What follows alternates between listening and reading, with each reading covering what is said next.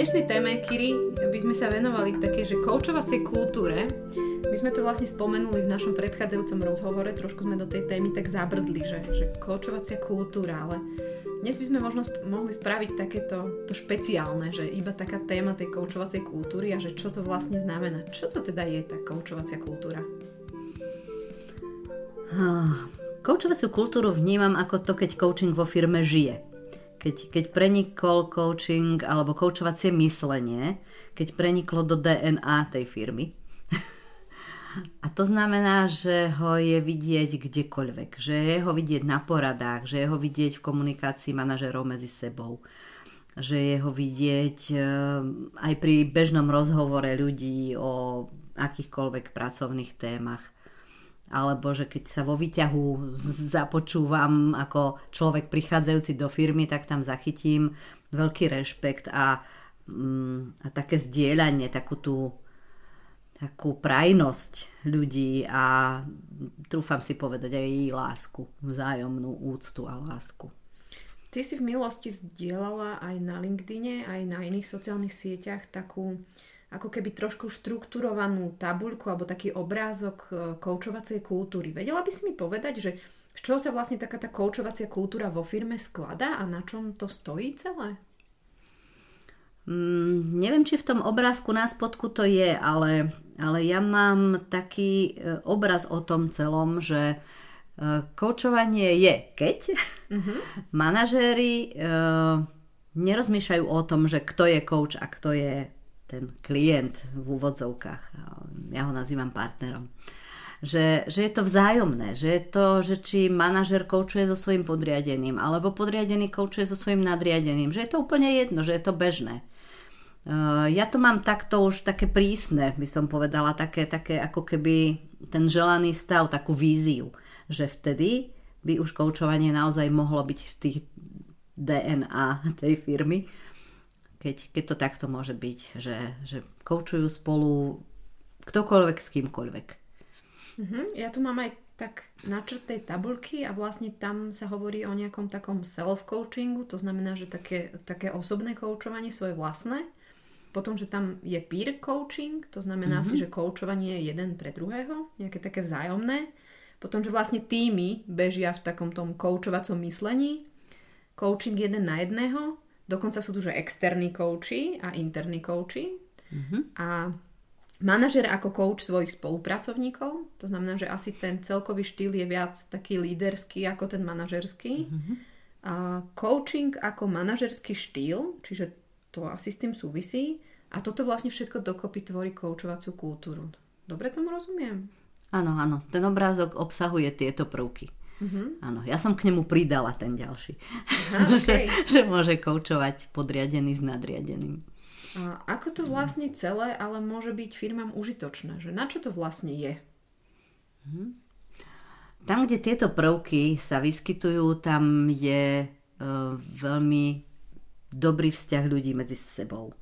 A tam, kde je dobrý vzťah ľudí medzi sebou, tak tam rastie produktivita a, a rastie tvorivosť ľudí, sloboda ľudí. Takže prvé, čo ma napadá, je to, že ľudia sú tam slobodní, ľudia sa tam môžu realizovať a manažéri nemusia toľko manažovať, preto môžu byť lídrami. Uh-huh. Máš nejaký príklad uh, koučovania alebo koučovacej uh, kultúry aj napríklad v číslach? Lebo to firmy zaujíma, že čo vlastne tým získajú možno, že aj na takom tom poli financií a zárobku a a takých tých výsledkov? Možno nejaké čísla existujú, ja zatiaľ nemám po ruke čísla. E, spomínam si akurát na jedného obchodníka, ktorý hovoril, že keď prešiel koučovacím výcvikom, tak okamžite strojnásobil svoj obrad. A čo určite viem, že pokiaľ sa koučovacia kultúra niekde buduje, ešte na Slovensku je to v plienkach, musíme si priznať, že aj keď mnohé firmy hovoria o tom, že, že budujú koučovaciu kultúru, alebo dokonca, že už sú za tým a že už majú koučovanie v maličku, tak uh, ja to vidím trochu inak. Uh-huh. A keď hovoríš, že sme teda v plienkach a možno aby sme to dostali na takú pravú mieru, tak vedeli by sme si povedať, že čo je koučovacia kultúra a čo nie je koučovacia kultúra? Hmm. Pre mňa nemôžeme hovoriť o koučovacej kultúre zatiaľ, kým sa len používajú nejaké techniky kde tu sa nejaké ľudia sa naučia otázky a kladú mm-hmm, si mhm, otázky. Ja si veľmi dobre pamätám jednu spoločnosť, kde som kedysi pracovala a ľudia boli naučení začínať rozhovor tým, že ako ti môžem pomôcť. Manažer sa pýtal svojho podriadeného, ako ti môžem pomôcť. No vieš si predstaviť asi, že ako tí podriadení na to reagovali. Proste túto otázku už nemohli ani cítiť. A to bolo preto, lebo nič iné tí manažery neovládali vtedy. Alebo možno aj ovládali, ale proste toto sa im zdalo, že takto treba začínať koučovací rozhovor. Takže pokiaľ sa len takto, takto šablónovito vedú koučovacie rozhovory, alebo sa vedú len preto, lebo to niekto nakázal, tak určite nemôžeme hovoriť o koučovacej kultúre. Mm-hmm. Ale pokiaľ niečo sa rieši, niekde v týme sa rieši niečo a ľudia povedia, hej, počujte, sadneme si spolu, premýšľajme o tom, čo chceme vlastne dosiahnuť a treba na čom to spoznáme my, keď to dosiahneme. Alebo na čom to spoznajú naši klienti, keď to dosiahneme. Tak tam už vidím tie prvky koučovacej kultúry. Uh-huh, to sa mi zdá ako zmena, že to nie je iba taká ako keby kultúra, ale vlastne, že to je o celkovej takej zmene myslenia tej organizácie. Uh-huh. Tak, tak, tak. Že to ľudí napadne úplne prírodzene. Že im to príde ako keby čo iné by som mohol teraz robiť, keď riešime nejaký problém, než si zadefinovať, že k čomu to má celé viesť. Ty si už spomenula trošku, že, že vlastne podľa čoho môžeme to v organizáciách spoznať. Ale vieme o tom trošku viacej niečo povedať? Že podľa čoho teda spoznáme napríklad firmu, ktorá už tú koučovaciu kultúru teda má, alebo možno má to v začiatkoch, že na čom to spoznáme? Hmm. Uh, napríklad na tom, že ľudia nepozerajú na toho druhého človeka ako na ohrozenie, že pozerajú na ňo ako, že môj kolega je dobrý v niečom, ja som dobrý v niečom. Ja som napríklad veľký odporca všetkých tých diagnostik, ktoré prichádzajú do firmy, kde sa ľudia nejako označujú, či farebné typológie, alebo MBTI, alebo čokoľvek, lebo tam sa ľudia zaškatulkujú nejako a síce sa hovorí o tom, že je to kvôli tomu, aby som dobre rozumel tomu druhému a mohol s ním spolupracovať, ale je to hrozne obmedzujúce. Uh, odbehla som teraz trošku od tej koučovacej kultúry, ale ja to vnímam tak, že keď toto ľudia nepotrebujú. Jednoducho, ty si ty, ja som ja. Beriem ťa, aká si. Nepotrebujem vedieť, či si žltá, alebo zelená, alebo červená. Hej. Beriem ťa, že si Zuzka a že proste keď chceme nejako spolupracovať, tak sa o tom vieme dohovoriť a máme nejaký spoločný cieľ, tak si ho povieme. A nebojím sa toho, že ty budeš lepšia, ako som ja. A ty sa nebojíš toho, že ja budem lepšia. Jednoducho vieme, že spolu niečo vieme vytvoriť a či budeme lepšie alebo nelepšie, to nie je pre nás priorita. Toto by sa teda, pokiaľ dobre tomu rozumiem, malo prejaviť v nejakej takej komunikácii vzájomnej, zároveň aj v spolupráci tímov, možno aj celkovej takej klíme tej firmy. Ale čo napríklad v oblasti ako keby klientov alebo nejakých iných oblastiach, že má aj na toto vplyv koučovacia kultúra? Uh, pokiaľ by sme my dve boli z jednej firmy, tak viem si veľmi dobre predstaviť, že by sme mali klientov, ktorí to budú cítiť. Že my máme medzi sebou taký spolupracujúci vzťah, že keď niečo riešime, tak to riešime uh, spoločným hľadaním, spoločným pýtaním sa, hľadaním odpovedí, ktoré sú dobré aj pre teba, aj pre mňa, ktoré sú dobré aj pre firmu.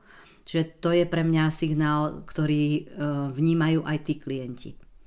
E, viem si napríklad predstaviť dvoch ľudí, dvoch obchodníkov, ktorí pracujú e, s jedným klientom možno raz jeden, raz druhý a keď jeden z tých obchodníkov si myslí, že by bolo lepšie, aby on z toho mal zisk a príjem, tak bude inak pracovať, ako keď si povie, že je v podstate jedno, či ja z toho budem mať príjem, alebo Zuzka bude mať z toho príjem, alebo niekto iný bude mať z toho príjem. Dôležité je to, aby tá firma z toho mala príjem. Čiže toto sú pre mňa také nuancy, ktoré vnímajú aj zákazníci. Či je rivalita medzi tými mm-hmm. spolupracovníkmi, či jedno druhom hovoria mm, s úctou, s rešpektom, pekne. Alebo tam cítiť za týmto, že mm, dobré, ale juj, len aby náhodou mm, na mne niečo nezbadali. Proste také, také úskoky, takú, takú úzkoprsosť. Mm-hmm. Podľa mňa ten zákazník cíti tú slobodu a veľkorysosť. Čiže koučovacia kultúra vlastne prináša aj takéto viac proklientské a tým pádom to vlastne zvyšuje aj takéto portfólio toho, že mm-hmm. zákazníci radi prídu, lebo mm-hmm. tam majú taký dobrý pocit. A čo je podľa teba najdôležitejšie pri zavádzaní koučovacej kultúry do firiem? Hmm. Z tých projektov, ktoré som mala možnosť buď viesť alebo byť nejako pri nich účastná, tak mi vychádza jedna dôležitá vec, že by to malo mať jeden rukopis. Čo to znamená? Že je dobré, keď sa firma rozhodne pre jednu spoločnosť, s ktorou začne a aj skončí vedenie toho projektu, alebo teda budovanie tej kočovacej kultúry. Nie je napríklad podľa mňa šťastné riešenie to, keď si zvolia, že no tak jednu úroveň manažmentu nám budú školiť títo, e, druhú už tí, lebo sú o niečo lacnejší a tretiu už tam tí, lebo sú ešte lacnejší. Toto nemôže fungovať. Eh, tak ako sme hovorili už aj minule, že to koučovanie je o tom, eh, o, o tom súlade, že, že by malo byť ten jeden rukopis znamená, že, že ľudia, keď budú spolu vzájomne koučovať, tak sa nebudú dívať na to, že keď ty koučuješ takto a ja koučujem inak, tak čo je, ty koučuješ horšie alebo lepšie ako ja ty máš takú techniku a ja takú. A čo je to za škola? Mňa to takú techniku nenaučila a teba naučila, tvoja je lepšia. Toto. Proste toto sú úplne zbytočné uh, myšlienky, ktorými sa ľudia zaoberajú vtedy, keď prešli nejakou inou školou. Jasné, že dobrý prieskum a dobré zladenie sa s tou školou, ktorú si vyberiem, tak je prvou podmienkou.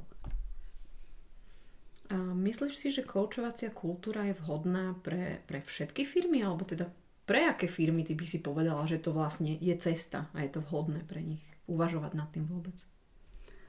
Napriek tomu, že si ešte stále koučovaciu kultúru skôr e, objednávajú, alebo tá budovanie koučovacej kultúry, alebo snažia sa o to skôr firmy, ktoré majú nadnárodný charakter, tak ja mám dobrú skúsenosť e, s firmami, kde to urobí jeden človek, ktorý má dosah na všetky tie procesy, napríklad manažer. Samozrejme, konzultovanie s externým koučom je užitočné, ale keď to urobí taký človek, ktorý je nadšený pre tú koučovaciu kultúru, ktorý má možnosť ovplyvňovať tie procesy vo firme, a to znamená, že by to asi nemala byť veľmi velikánska spoločnosť. Lebo vo veľkých spoločnostiach to tak nevidieť potom, aj keď sa niečo urobí, ako v tej menšej spoločnosti, kde kde sa to ukáže hneď.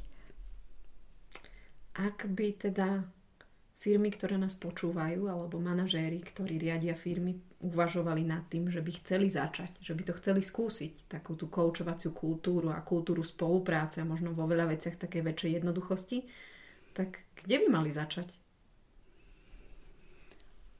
Hm, aby to nevyzeralo teraz, že chcem predať svoje služby. Ale určite by mali začať tým, že si vyberú nejakého kouča, ktorý im sedí a to je jedno, že či je to taká škola alebo onaká, ale proste, aby boli oni spolu s tým koučom zladení, aby si vy, urobili dobrý výber kouča, ktorý im bude zodpovedať za koučovaciu kultúru. A, a je dobré, aby prešli takým výcvikom, ktorý ich presvedčí o tom, že to koučovanie má zmysel. Aby to nezostalo v rovine techník, aby to zostalo v tom, že on naozaj má už dobrú výbavu na koučovanie, môže byť tým pádom príkladom svojim podriadeným a že už tí podriadení majú zažité mnoho koučovacích rozhovorov, absolvovali s ním, keď napríklad on chodil do kurzu.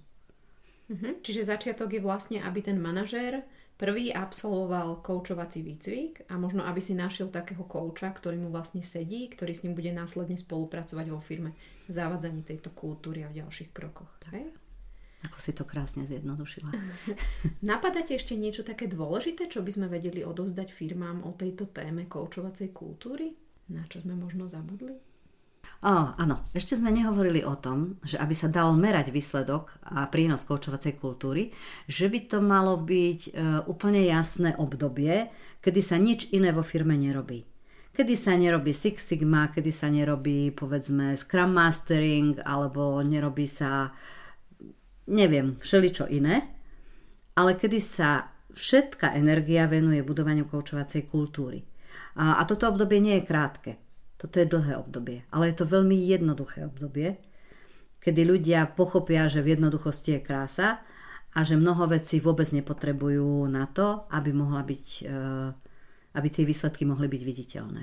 Že stačí len uh, začať koučovsky myslieť. Napadá ma, že keď tie firmy sa práve boria možno s takými náročnými situáciami, veľa firiem je zahodených veľ, veľa operatívov, možno potrebujú dosahovať tie výsledky a ty si povedala, že to obdobie nie je krátke teda a prichádzajú tam nejaké nové veci a mali by sa venovať tej koučovacej kultúre. Nie je to náročné zladiť? Je to vlastne možné? Aby tá firma v tom kolobehu toho všetkého, čo musí riešiť, ešte aj zavádzala koučovaciu kultúru? Keď sa odrazíme od toho príkladu toho obchodníka, ktorý povedal, že hneď ako absolvoval koučovací výcvik, on dokonca povedal, že ešte počas neho sa mu to začalo už dariť, takže sa mu strojnásobil ten jeho obrad. Tak je to dobrý obchod, lebo na jednej strane urobím menej a dosiahnem viac, čiže mne sa uvoľnia ruky vtedy. Takisto ako mne sa uvoľnili, keď som bola manažerka. Uvoľnili sa mi ruky a mohla som sa venovať iným veciam. Čiže je to skompetentnenie ľudí, je to ich posilnenie, e, danie zodpovednosti. Tým pádom sa uvoľňujú postupne ruky. Čiže ono to ide ruka v ruke s tým, že keď dokážem to koučovanie e, využiť, tak mi prinesie ten čas, ktorý potrebujem na to jeho ďalšie rozvíjanie.